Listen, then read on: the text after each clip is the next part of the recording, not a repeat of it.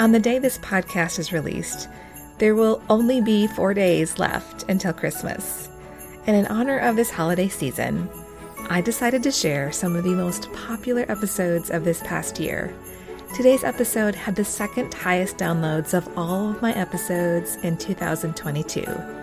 It originally aired in April. It is episode 39. This is the episode in which I am joined by former Ramsey employee Dan Watt and his wife Summer as well as Melissa J. Hogan. And I wanted to make sure that you know that even though there aren't new episodes being shared here on the regular feed, I do have new content I'm sharing with my Patreon community. This week, I'm catching up with Colby and Kat Wilkins, and they give us an update on what's happened since they shared their story on the podcast. I hope you check that out at patreon.com slash untangled faith.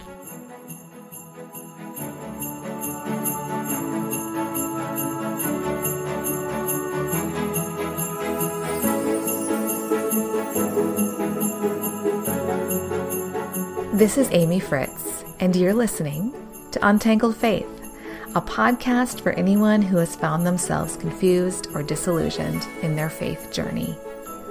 If you want to hold on to your faith while untangling it from all the things that are not good and true, this is the place for you.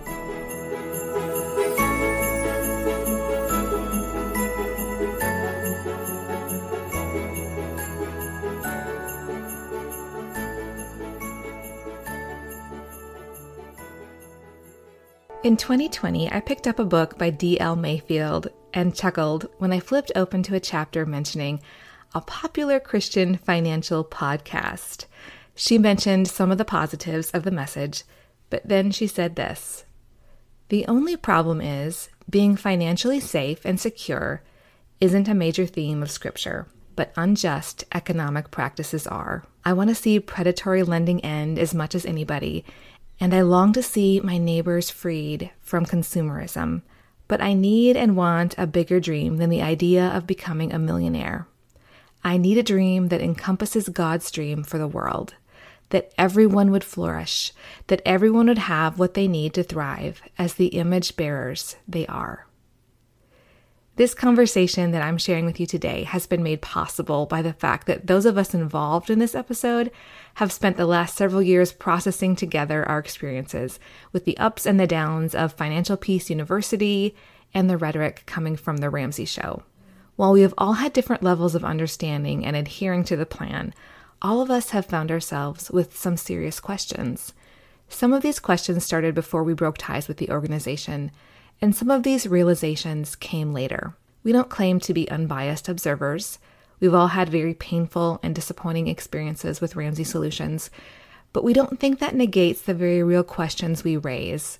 Melissa Hogan joins me today, and so do Dan and Summer Watt. We'll drop into this conversation where Dan and Summer start to share their experience. So, why don't we start by introducing who you all are, like your background with the baby steps and with Dave's rules, because it's bigger than just the baby steps. Yeah, so I'm I'm Dan. I'm Summer. And um, we got connected with the baby steps back in 2008. We were expecting our first child. It was actually her fault. it was Summer's I, fault. I brought the I brought it into our family. I, I was pregnant and I was going to be going from working full time to like part time. And, you know, we didn't have our money combined for the first couple of years we were married. And um, we got by because we had these two full time incomes. I'd paid off all my student loans pretty much on my own. When I knew that I wasn't going to be working full time, I kind of panicked because I'm like, how am I going to buy stuff for the baby? if I don't even know what kind of money, like how much money we have. I knew that my income was about to drop significantly. And I knew that, I mean, we had a joint checking account, but I really had nothing to do with it. I didn't know how much money was in it. And so I'd heard the name Dave Ramsey, like a few people kind of toss it around here and there. Um, and so I went to the library, and it's funny because I was actually looking for Suze Orman's book at the library. And this is 2008. this is like peak recession time, you know. And the only book left on the shelf in the financial section was um, Financial Peace Revisited. So um, I, I picked it up and I read it. And to me, it really spoke to me because I grew up in a low income like family. Um, when I was in seventh grade, we almost got our house foreclosed. If it wasn't for the fact that my parents knew somebody from our church that was a loan officer at a bank, we would have lost our house. And that friend of my parents, you know, took a great risk in refinancing our my parents' mortgage so that we wouldn't get our house foreclosed. And so that really, really stuck with me. And I didn't want to be in that situation ever again. So that's why I think financial peace really um, resonated with me because I had that in my background of losing things. And that's why hearing Dave's story um, really resonated with me. Now, um, I don't know if Dave was ever in a situation that he was going to actually lose his house like we were. I, I think that's why it really made sense to me um, because I was very averse to to debt and I just didn't want to end up in that place. I, I think I saw that could happen if we didn't get our financial act together. And so I read the book and then tried to get him on board with it. Um, he was a little resistant to it because he would say things like, you know, we could make more money if we invested versus paying off debts and stuff like that. And um, when I was paying my student loans off, I actually did the debt snowball without even knowing what it was. Because for me, I liked seeing the smallest loan get smaller and smaller and smaller. So I think that's why I really was attracted to the baby steps and why I thought it made sense. I wasn't financially sophisticated at all. I just did what felt good in paying off my student loans. I think what convinced him was um, we were living in Columbia, Missouri, which is like two and a half hours from Kansas City. And I was listening to the radio show every day. I heard that Dave was coming to Kansas City and so I asked him if we could go, and he was kind of on the fence. He didn't really seem interested. And I said, Well, but we can get barbecue if we go. And so that sold him. He's like, okay, fine, you know, we'll we'll go to Oklahoma Joe's after the event. And then when he went, I think just the um the the live events really played on your emotions, you know. Yeah. Um, and I think that's how he got bought into was the live event and and I would add, very early in our marriage, I was very arrogant, coming from a a family that was that didn't have the financial problems that her family did, um, and I felt like I know this money thing. I don't really need to listen to you. And also coming from a very complementarian background, I felt like you know it was my responsibility, and I know it, and I, I was just very very arrogant in our early years. Something about the live event, finally going and listening. Yes, it does play on your emotions, but it did I think it opened up something in me that for the first time ever, I started thinking, we're in this together. We should be doing our financial journey together. And so, regardless of how things played out in future years, I think that was a very valuable lesson that we mm-hmm. we learned very early on. We got on the program year and a half later, heard an ad on the radio that they were hiring developers, moved to Tennessee, worked there for almost 10 years. And did you follow the baby steps then? We followed them probably closer, I would say, than most employees based on conversations I've had with others. I think we shifted around saving for college. We kind of aggressively paid our house off and pushed pause on some other things. So I wouldn't say we followed it to the letter, but very closely though. And I think the reason why I wanted to pay the house off was, like I said, um, you can't lose a house that you own. You know if you don't if you don't don't owe any money on it the only way you lose your house is if you don't pay your taxes. Um, and so i think that's why that appealed to me. But then also um, i saw like an amortization chart of how much our house would cost if we act if we didn't pay it off early like if we paid if we waited the entire um, our first house in Missouri, if we waited the entire 30 years, how much we would be paying an interest and everything. And so that just kind of ticked me off actually, because it's like um, you don't realize how much you're going to be paying in interest if you do just pay it over the 30 years. So um, I think that's why we wanted to do pay the house off early. Yeah. And, and so you had a credit score like early in your marriage, and then you stopped. Did you stop using credit cards? And yeah, we came back loans? from Kansas City and cut up the cards. Like yeah, we did not literally got scissors out and cut them out. So we we had nothing. We had like no fail safe after that. It was like So by yeah, the time you had your house paid off, the one in Tennessee, at a certain point, then you didn't have any credit score. Is that correct? Yeah. So it, uh, it took a couple months. Yeah. Yeah. Out, out, of order here, but we ultimately paid the house off in 2016. Okay. And we weren't keeping track of it super close, but the our credit score did go to zero over the next year or so. Oh yeah, yeah. And in that time period of paying the house off, you know, I was I was working. I, I wasn't working full time. I was working part time, but you know, I'm a nurse and so I voluntarily worked literally every single holiday for 2 years because there's a shift differential for that. You know, you get extra money for working holidays. So I did that.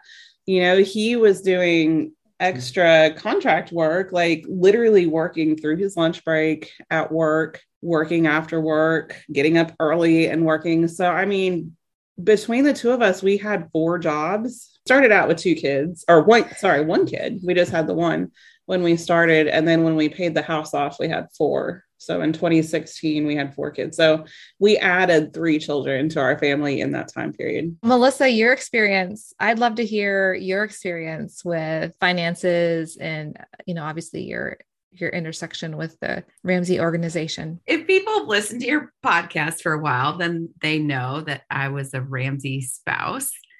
I actually had no idea who Dave Ramsey was. My parents had taught me to budget. I uh, did our budgeting I had always wanted things like that to be a very equal partnership in doing things, but that was not really how that worked out. My husband at the time really left all of that to me. And so I did our budgeting, paid our bills. We had, you know, each had a credit card from college that, as one does, uh, had you know things that rolled over from college. I did not have any college loans but i had some loans from law school and he had some some college loans or grad school loans. Yeah so i did our budgeting but not knowing anything about who dave ramsey was. And then my husband at the time got a job there in 2005 just a note regarding pay. Obviously we don't know what kind of salary they're offering these days in Dan and Summer's experience, they took a pay cut to work for Dave, and so did Melissa's former husband. He took a pay cut to go there from working at a bank. It was really tight for an, many years. and, and, we had, uh, right after he worked there, we had our second child. Then we had another child a year later. I remember doing our budgeting, and by the time we had three children, I had mastered it down to our grocery budget was $80 every two weeks for a family of five. Now, granted, this was in 2007, 2008. Um, but that was obviously when the market was bad and things were bad. So, yeah, I shopped at Aldi. I had a list of all of the possible things we would buy, and I had exactly how much they cost. I would make the list before we would go, calculate the tax. If it was over $80, I would start crossing things off the list. And we did not buy bacon or orange juice or anything like that that was a luxury for uh, many years. That was my experience with budgeting. But I never really knew exactly what the baby steps were or what the rules of Ramsey were. I had three small children, two, then three small children. I had a child with health complications and then obviously was diagnosed with a terrible disease. So that was not really the forefront of my mind because I I knew how to budget and um, my husband at the time didn't really seem to care whether or not we followed the baby steps, which I found strange at the time. But uh, again, I was like, uh, okay. As you went along, did he become more involved in budgeting? And no. no. Um, did he ever come again, home and say, oh, we probably shouldn't be using credit cards anymore? No, no. I had a credit card. I had the same credit card I had since college and uh, had paid it off. And I actually kept it. I was working as a lawyer when our kids were young and, and before that. But then, you know, I started doing work from home, both legal work and consulting work. And so I kept the credit card and used it for business expenses. And I asked him on a couple of different occasions, hey, you know, because I, I knew enough to know that Dave was not a credit card person. and especially as my husband at the time grew grew more prominent in the company, I was like, hey, should I really have this credit card? Like, isn't that inconsistent? And you're like, don't worry about it. But here's the thing it was so good that I kept that credit card because, as anyone knows who leaves a marriage, you need a credit score. You really do. And as an advocate for people who sometimes can't advocate for themselves, for women that may need out of a toxic marriage, um, it really hamstrings them to not have financial resources and not to understand their financial resources and certainly to not have access to credit. I think it's interesting. We have this similar experience here. The women were like the ones that sort of introduced Dave, the Dave Ramsey way to the family. That's how it happened in our house. Sounds like that's how it happened with Dan and Summer. And then Melissa, you actually introduced your husband literally to Dave through some sort of a thing that you won, right? Did you win a meeting with him? I won a silent auction item that was to go sit in on his radio show, but it actually had nothing to do with who Dave was or or anything like that. It was that my husband and I had each had a radio show in college. And I thought, "Oh, that's really fun. He can go sit in on the radio show." Now, you know, when that story was spun a different direction, and I subsequently heard it years later, I was kind of like, that's not how that happened. But as as one does in a place where you question yourself and you're told something else, I thought, well, maybe I misremembered that, but I did not. I can clearly say that now. And so, for people that are listening, that you've probably heard, some of you have heard of Financial Peace University, or you've heard of Dave Ramsey from his books or his radio show or podcast, however you consume that information. But Dan, could you kind of explain what some of the rules are besides like the order of the steps? Like, what are the things that are like kind of central to his teaching when it comes to things you should or shouldn't do? The, the core is really the seven baby steps. Okay. You know, and I've, I've got them up right here for the people who don't know what they are. I don't know what they are, so uh, I'll be listening. Um, Melissa needs to know. Well, you're you're never supposed to co-sign on a loan for somebody. Um, you're not supposed to loan money to family or friends. And he'll he'll go through this long thing about it and then say, don't loan it to them, give it to them. Yeah. Because he said, what it, what is the saying that Thanksgiving doesn't taste the same or something like that. So it's not really written as baby step zero, but the starting is you commit that you're never going to borrow money again. And so baby step one is save a $1,000 for your starter emergency fund. Baby step two, pay off all your debt except for the house using the debt snowball method. Baby step three is save three to six months of expenses in a fully funded emergency fund. Baby step four, invest 15% of your household income into retirement. Baby step five, save for your children's college fund. Baby step six, pay off your home early. Baby step seven, build wealth and give. Yeah. yeah. So when you when you do the budget forms, the very first item on the form is to give 10%, 10% of your income. The idea being that that's a tithe, but for the non-religious people that do happen to take the program, he'll suggest give 10% away to some cause. So he says, Dave would say, you know, if you're I've heard it referred to as this way. If you're just doing it a little bit, not really all in, it's Dave-ish doesn't want you to be Dave ish. That's not how it works. Really wants you to be fully bought in. And to be fully bought in, would you agree that he would say you're not taking on any more debt and you're not using credit cards? Right. Yeah. And if you had them, you should cut them up. Well, and it's, it's implied there too. It's not really listed in the baby steps, but the implication there, he uses the term scorched earth. He says, go scorched earth on your budget. And so beans and rice, rice and beans, you know, um, you don't see the inside of a, a restaurant to say it like him unless you work there, you know, kind of thing. You don't um, take a vacation. You don't take a vacation. Right, right. No luxury items. You're not getting your nails done. Nobody's cutting your grass except for you. And maybe you need to be cutting your neighbor's grass. Uh, you're getting the second job if you listen to him, like in both FPU and on the radio. These are the things that you are supposed to be doing. And he refers yeah. to that as having laser focus. When can I buy a house? Like, where is that in the steps? Not until you're debt free and you have your three to six month emergency fund. Okay. To have a 20% down payment on a fixed rate um, fixed interest rate loan no more than a quarter of your take home pay. 15 years. Yeah. If you're wondering what that would look like as far as the cost to buy a house where the Ramsey organization operates, you would need quite a bit of money to do this the way Dave suggests. A three bedroom house in Williamson County is very likely going to cost you at least $400,000. That means you need to have 80 grand to put down as a down payment, and you would need to also have three to six months of expenses saved and no other debt. Can I just point out that this is a lot of rules? It's suspiciously like legalism. Suspiciously. Uh, but Dave refers often, he says this isn't like just original to him, all of it. This is God and grandma's rules for finances.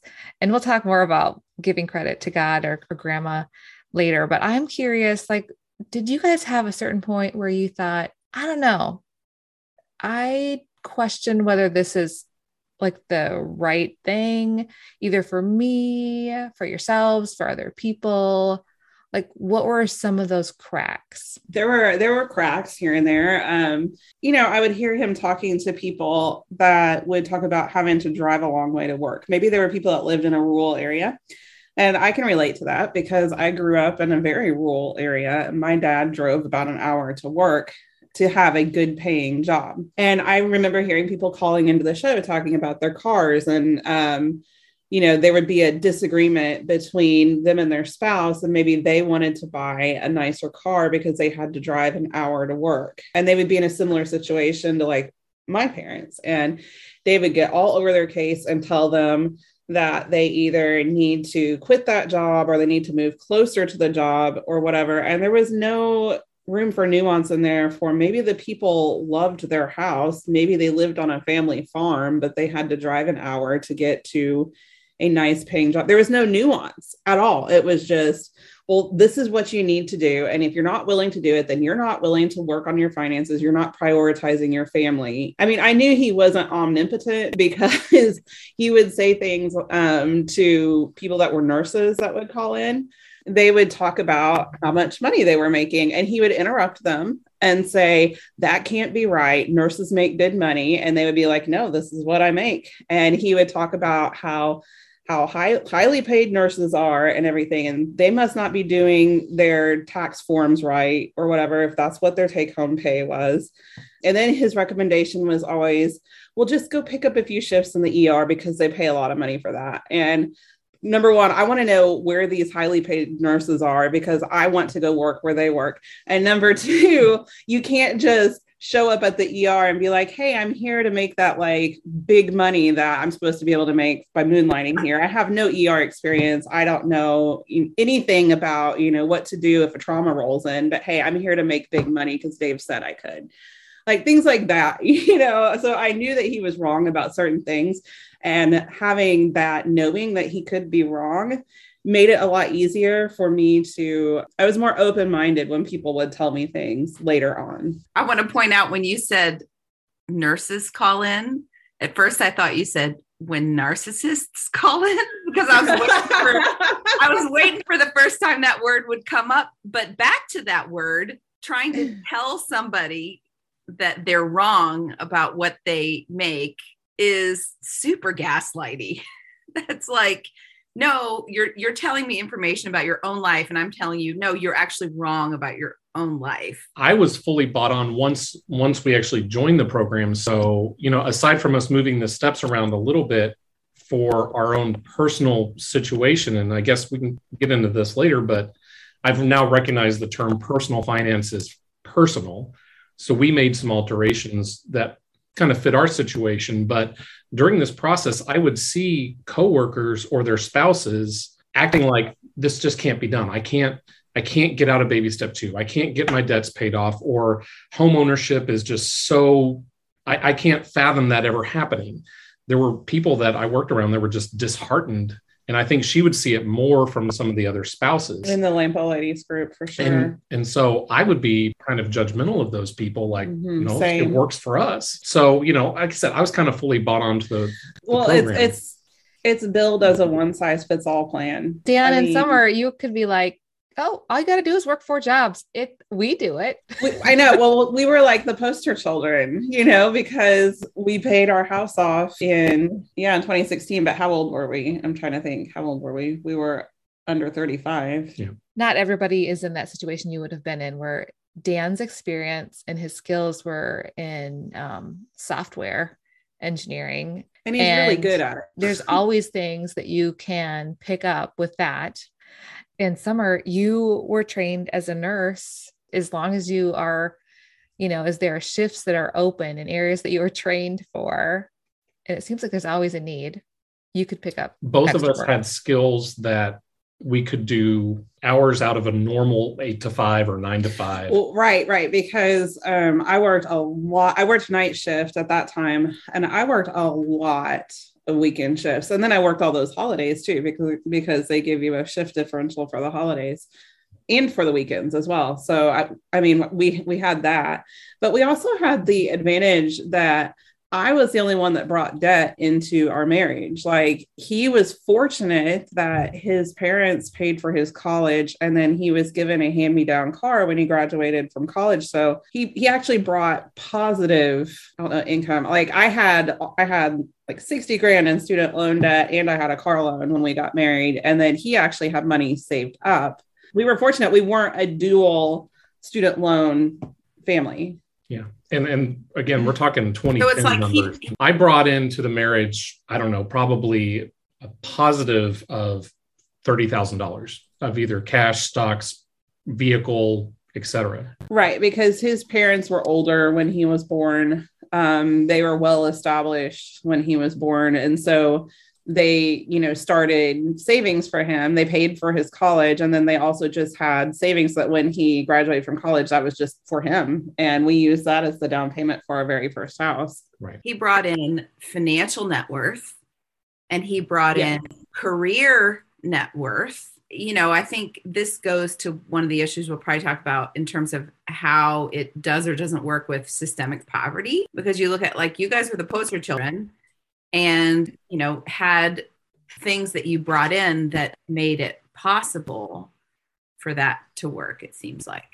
Right. and, and, we're talking 2010 numbers not 2022 numbers. The times have changed and well, just the cost of college and housing and everything else has gotten crazy expensive just in the last couple years. Right, right. Like our house that we bought in Tennessee, we we bought a house in a town during a time that, you know, there's this big GM plant that's been shut down for years.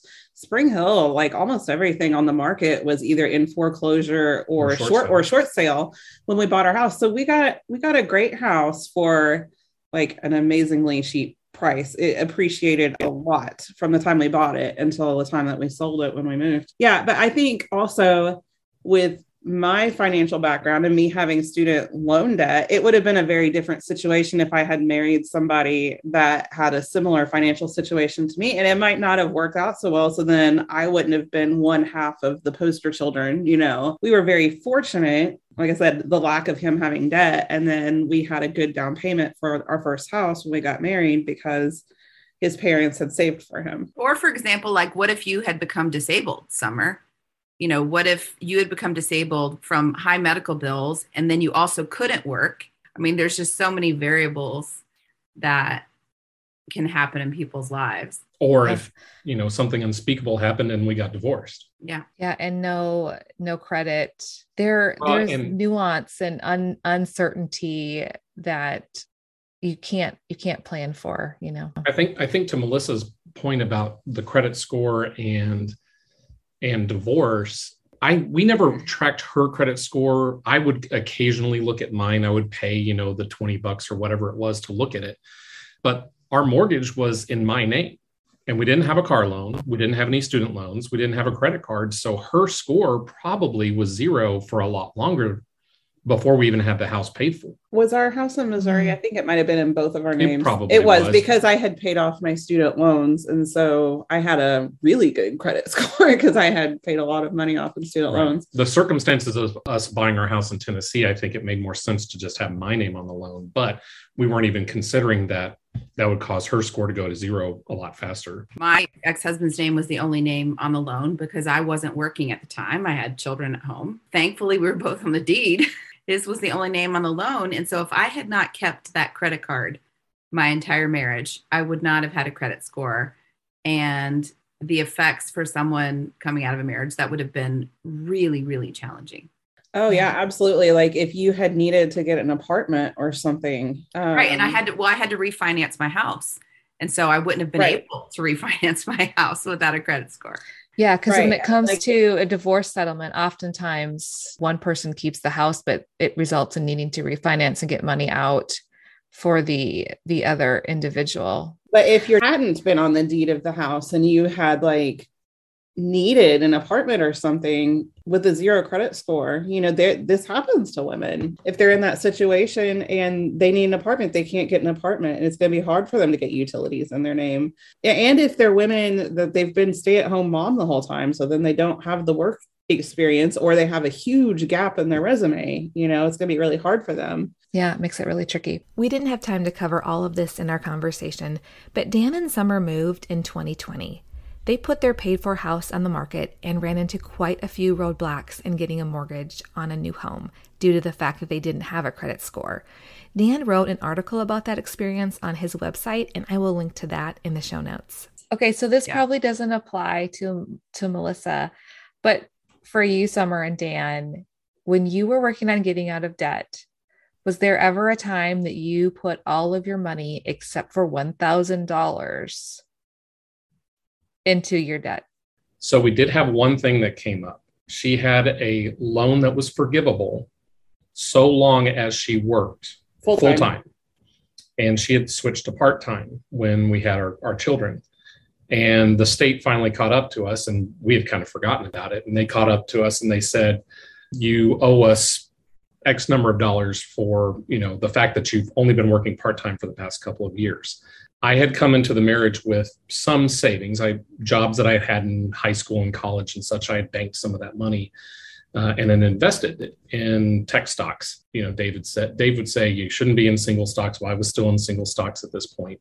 The amount of money that I had in the stock market was almost exactly the amount that she owed back to the state for this loan. And it was a real moment of clarity for me to realize that we were still a few months in the program here even though it was my money that I had saved up during high school and college, it was actually our money because I had brought it into the marriage, just like it was not just her debt, it was our debt. And so that was a, a real good moment of clarity for me. But yes, we actually liquidated assets to get rid of the debt. We sold my car. I had a car that I loved. We sold it and we bought like a $1,500 1993 Toyota Camry with 300,000 miles on it. It was a beater car. Yeah. Your Dave I, car. Still, I, you know, I'm still a little sad about selling my Honda. but I, you know, at the time though, I was so bought into it and I felt guilty. I, I think that's one of the things is um I think it puts like guilt and shame on you for your debt. I didn't really want to, but I was like, well, we should sell this because, yeah. you know, I want to chase that rabbit. It's because it's not really a rabbit trail. It's one of the main reasons we're here is to really process through and correct me if i'm wrong summer that guilt and shame comes from this belief that you were doing finances wrong. When you frame something as god's way it's hard to argue against doing it that way. And then it does bring some of that guilt and shame if you're not doing it or don't feel like it's working. He refers to debt as pain. And so I was the one that had all of this debt that um, from school and then my car.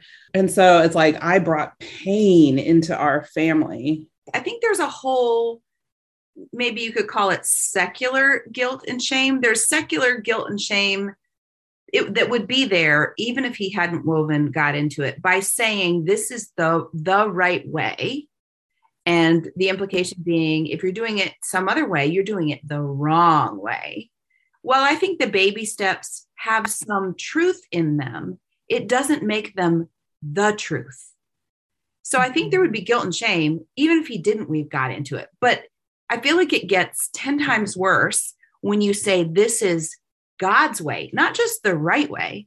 This is God's way. So then, not only if you're not doing it this way, you're doing it the wrong way, you also may be sinning and you may be going against your faith if you're doing it some some way other than this you know then i have to look at what he says as synonymous with what god says which is all sorts of wrong and i think that is where the damage is done to people's psyches, to people's faith. And that's why I get really fired up about it. Yeah. Well, absolutely. And like, you know, I listen to the radio show all the time, every day. Um, and so he would talk about um, you don't deserve anything. You only deserve what you can pay for. And so, so that's where some of the guilt and shame comes from, too, because it's like, oh, I must be really greedy. If I wanted a car, like my car I had in college was a clunker.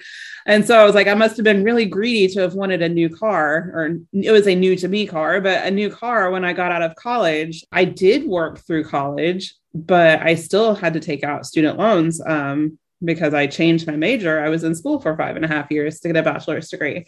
You know, I get this constant message of I didn't deserve any of that because I took out debt for it. It's not just looking at the baby steps on paper and seeing them, it's listening to the voice, like constantly telling other people, and by proxy, you are those other people. Yeah. yeah. And that if you have debt, it's because you did something wrong. Exactly, exactly. And that your debt equals pain. Yeah, I think I think the danger is when you start making like Melissa said, when you when you mix the Bible in, or when you mix whatever spiritual, you know, framework you're within, mm-hmm. if you say this is God's way of doing things, that's an incredibly high bar to set. You know if you're in this situation where i'm in debt i'm i'm i'm stressed out because of that you maybe cut off some of your critical critical thinking and you don't think about what is the entirety of my spiritual heritage the bible say about this. You hear some cherry picked verses the borrower is slave yeah. to the lender. You know a couple other proverbs scattered here and there that you kind of skip over. The bible says a whole lot more about money than what dave ramsey chooses to quote from yeah, I know as we were thinking about having this conversation, Dan, you started looking more at like what does the Bible say about finances? And you know, there's a lot of practical things listed in Proverbs. I know you've looked around there and maybe some other places. And I'm curious what you've seen. What themes did you see as you looked at finances? The book of Proverbs probably speaks more to poverty, um, riches, and money than any other book of the Bible. I mean, okay. there's a few passages, Paul and Jesus both say a few things, but Proverbs speaks the most to it. And there's a lot of Proverbs that just, you know, my brain just kind of skipped past them in dealing with money. But Proverbs 21 13, the one who shuts his ears to the cry of the poor will also himself call out and not be answered. Like there's many Proverbs like that that talk about how we're to treat the poor. Mm. Um, Proverbs 29 7 The righteous person knows the rights of the poor, but the wicked one does not understand these concerns. Being in the Dave Ramsey framework, you never heard verses about how we actually should be treating the poor. It was always, here's what I need to be doing to get my financial situation in order, which is good, but we shouldn't just look at those verses. We should see what should we be doing to those around us. Mm-hmm. I think there's certainly nuance missing from anything. When you have that kind of legalism like here are the rules here are the steps and this is the right way and here is the answer. You're missing uh, grace for people uh, for their unique situations. Having grace for people is a core part of the christian faith. To lack that kind of grace i think is damaging to people. Back to your episode with curtis chang and he said you know we are we are drawn to people who say they have the answer. you know, they tell us, you know, if you just follow this, then life will be easier and you will be walking in your Christian faith. And so I look at that and what I will admit and own is, you know, to the extent that, you know, I was following Dave or, or whoever else for certain parts of my faith, that that really was a part of spiritual laziness. Having discernment about any area of our life is is difficult. It it requires thought and study and prayer, whether that's finances, whether that's how best to love somebody. It's a lot easier to just go, oh, that person has the answer. And if I just do that, wow, I've, I've done it. I've checked that box. But to have that discernment, it takes work and, and it takes uncertainty. You have to live in that uncertainty of like, am I doing the right thing? And it, it requires, I feel like, to stay connected to the Lord through prayer because you you don't have the answer. And it's way easier to look to someone who says they have the answer. I think the thing that really made me start to think deeply about some of the things that are broken about the system i just could not imagine an answer to what to do with a person that is really in poverty and the fact that i just couldn't see giving them a free copy of FPU, bringing them out of it. You know, if they're living in their car and they don't have family nearby, if you don't have money to budget, there's no amount of budgeting that's going to fix that. Get another job is not that easy. For me, one of the one of the most gracious things that God did for me is to put me in a community of really sick children and families mm. and people with disabilities. You know, it's easy to say, well, this person should not be on social services or welfare, or if they could just get a job, they could earn more. Until you are walking shoulder to shoulder with people, I, I really question whether you should have an opinion about it, to be honest, because, you know, walking with people of all different walks of life and different backgrounds and experiences and poverty levels and education levels and intelligence levels, physical challenges and mental challenges. And you see what challenges exist. You know, it's hard to say, oh, I have the answer for you and it's and it's FPU when you have a parent who is on disability uh, because of you know an accident or a mental health issue and then they have a child who has a rare disease that's in the hospital all the time. So how are they really going to work when they're constantly going to the hospital and then their spouse leaves them? Who who has the answer for that? The answer for that really is love and grace and walking alongside people in relationship. Absolutely. I mean, I had a conversation just this week at work with one of the um, case managers trying to get placement for people. I'm an ICU nurse. And like a lot of the people, they're past the really critical phase of their care and they're not well enough to go to like a regular floor. And like maybe they need long term care in a ventilator facility or something. But they don't have the funds. Either their insurance refuses to pay for it or Medicaid, like trying to find a place that'll accept Medicaid and these people are just in terrible situations. Working harder is not going to work for them. It's just not when they have left their husband because of his drug problem.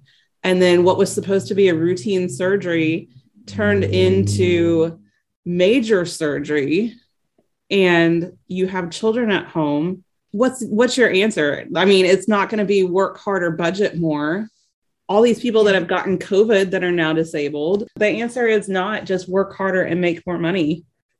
It's mm-hmm. not an income problem. I guess theoretically it's an income problem, but it's a problem of these people need help. And a three to six month emergency fund wasn't going to cut it for what they've been through and what the rest of their life is going to be like now. Going through you know fpu and you know adhering to the baby steps listening to dave on the radio can lead you to believe whether he's saying this specifically or not.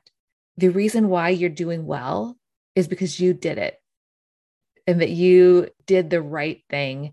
You followed the rules and that's why you're set and that's why you're okay. You know come the pandemic come whatever.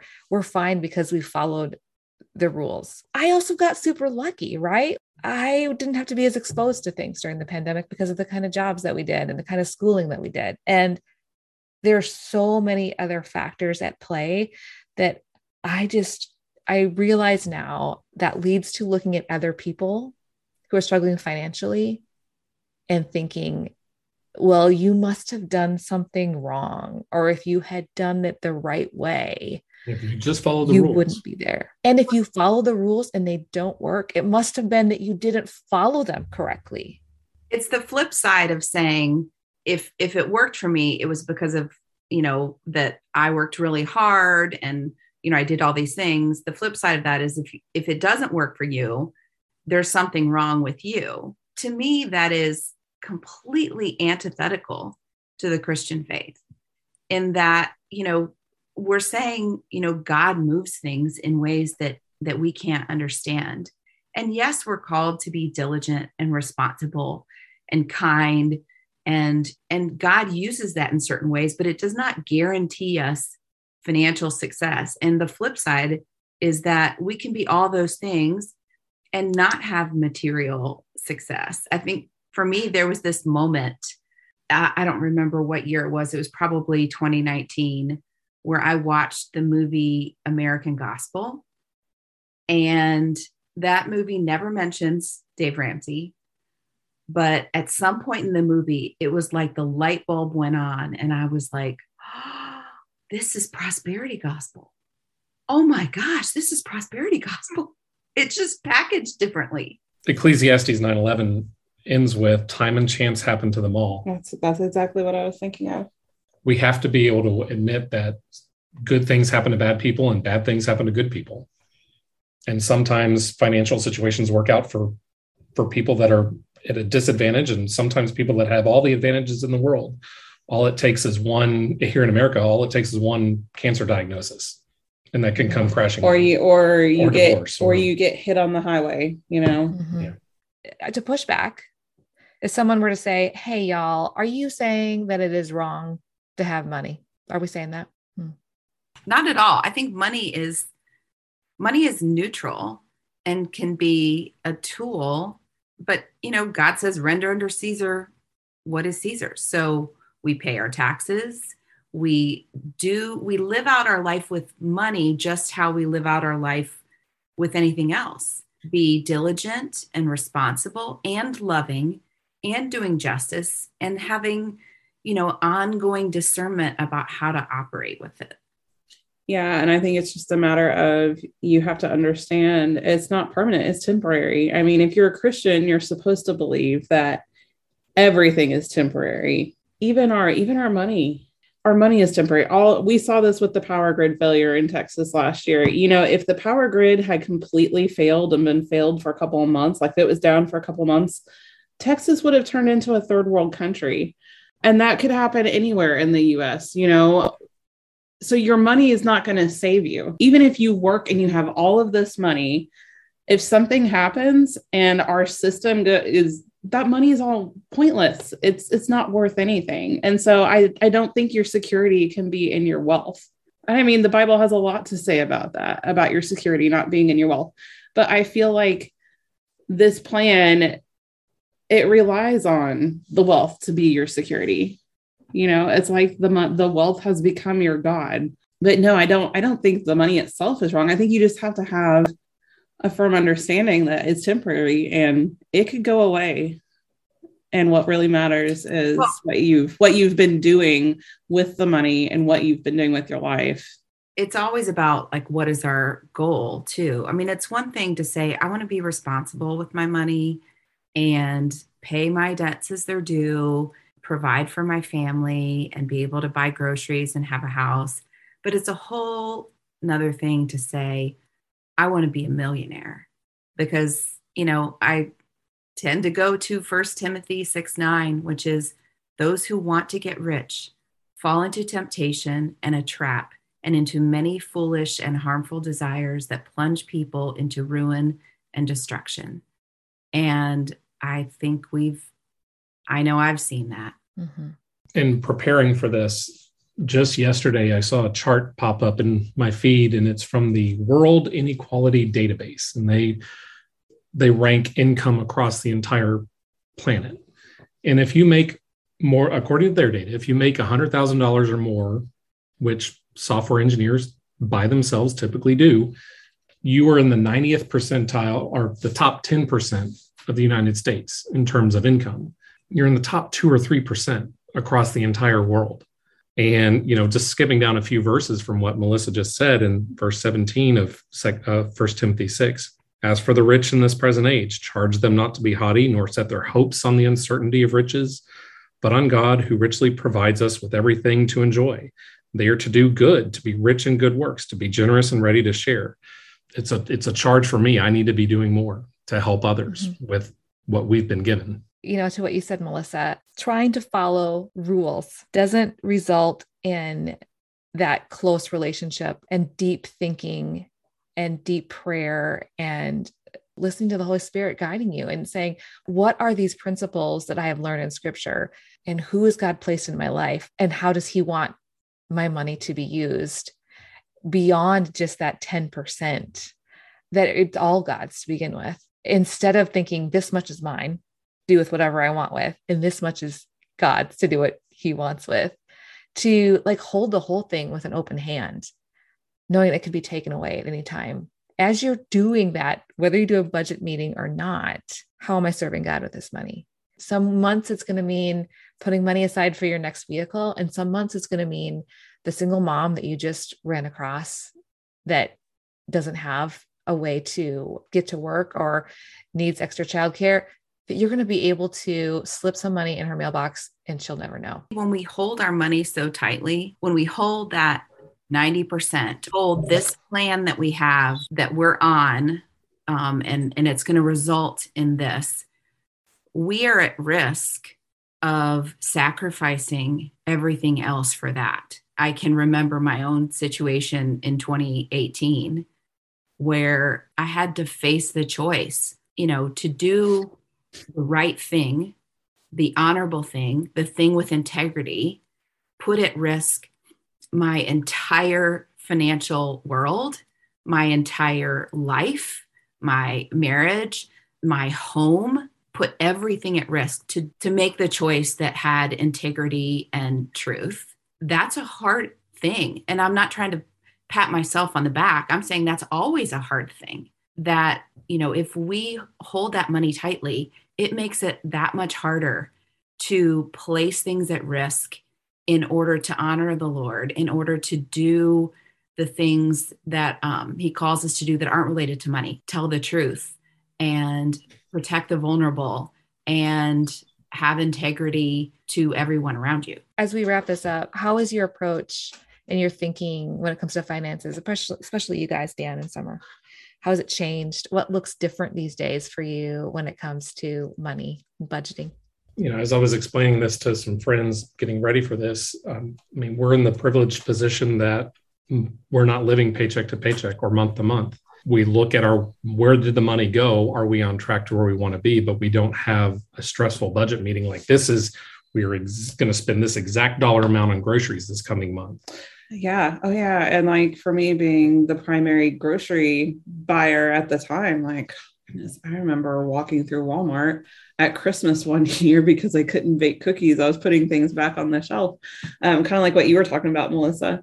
And so, yeah, we don't do that monthly budget meeting anymore. But I think for me personally, I can't speak for Dan, but uh, for me personally, I am a lot less judgmental and I have a lot more grace for people about their money choices. I believe that you have to do what's best for your family. If if you are thinking carefully about how to spend your money and you're doing sometimes what's best for your family isn't what's best for another family and that's okay. It's not a cookie cutter thing. You don't have to do these rules or you're a bad person or you're irresponsible. As we were finishing up our conversation, I mentioned the one thing we did that most helped our finances. Probably the best financial choice we made was to not wait to buy our house. And that was not what Dave. How many people do uh, we know uh, that have said if they had followed that advice with housing, they would not have made an extraordinary amount yeah. of, of capital and, and wealth for their families over yeah. the course of this run up in housing. If they had waited till they had three to six months expenses and 20% down, instead they bought a house. They broke the rules, bought a house with 5% down. Isn't it crazy that we still talk about this like we did something scandalous?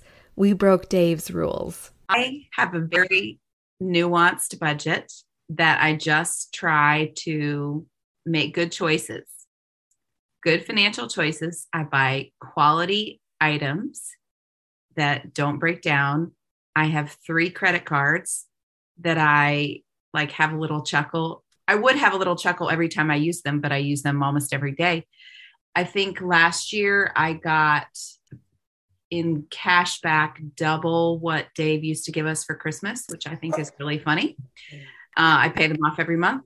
I don't feel guilt anymore. And I, like Summer, feel much less judgmental about other people. And in fact, hope that I can help in some way. And I'm really, really thankful that God has provided. I really wish we had more time for this portion of our conversation because it deserves a lot more than just this one minute.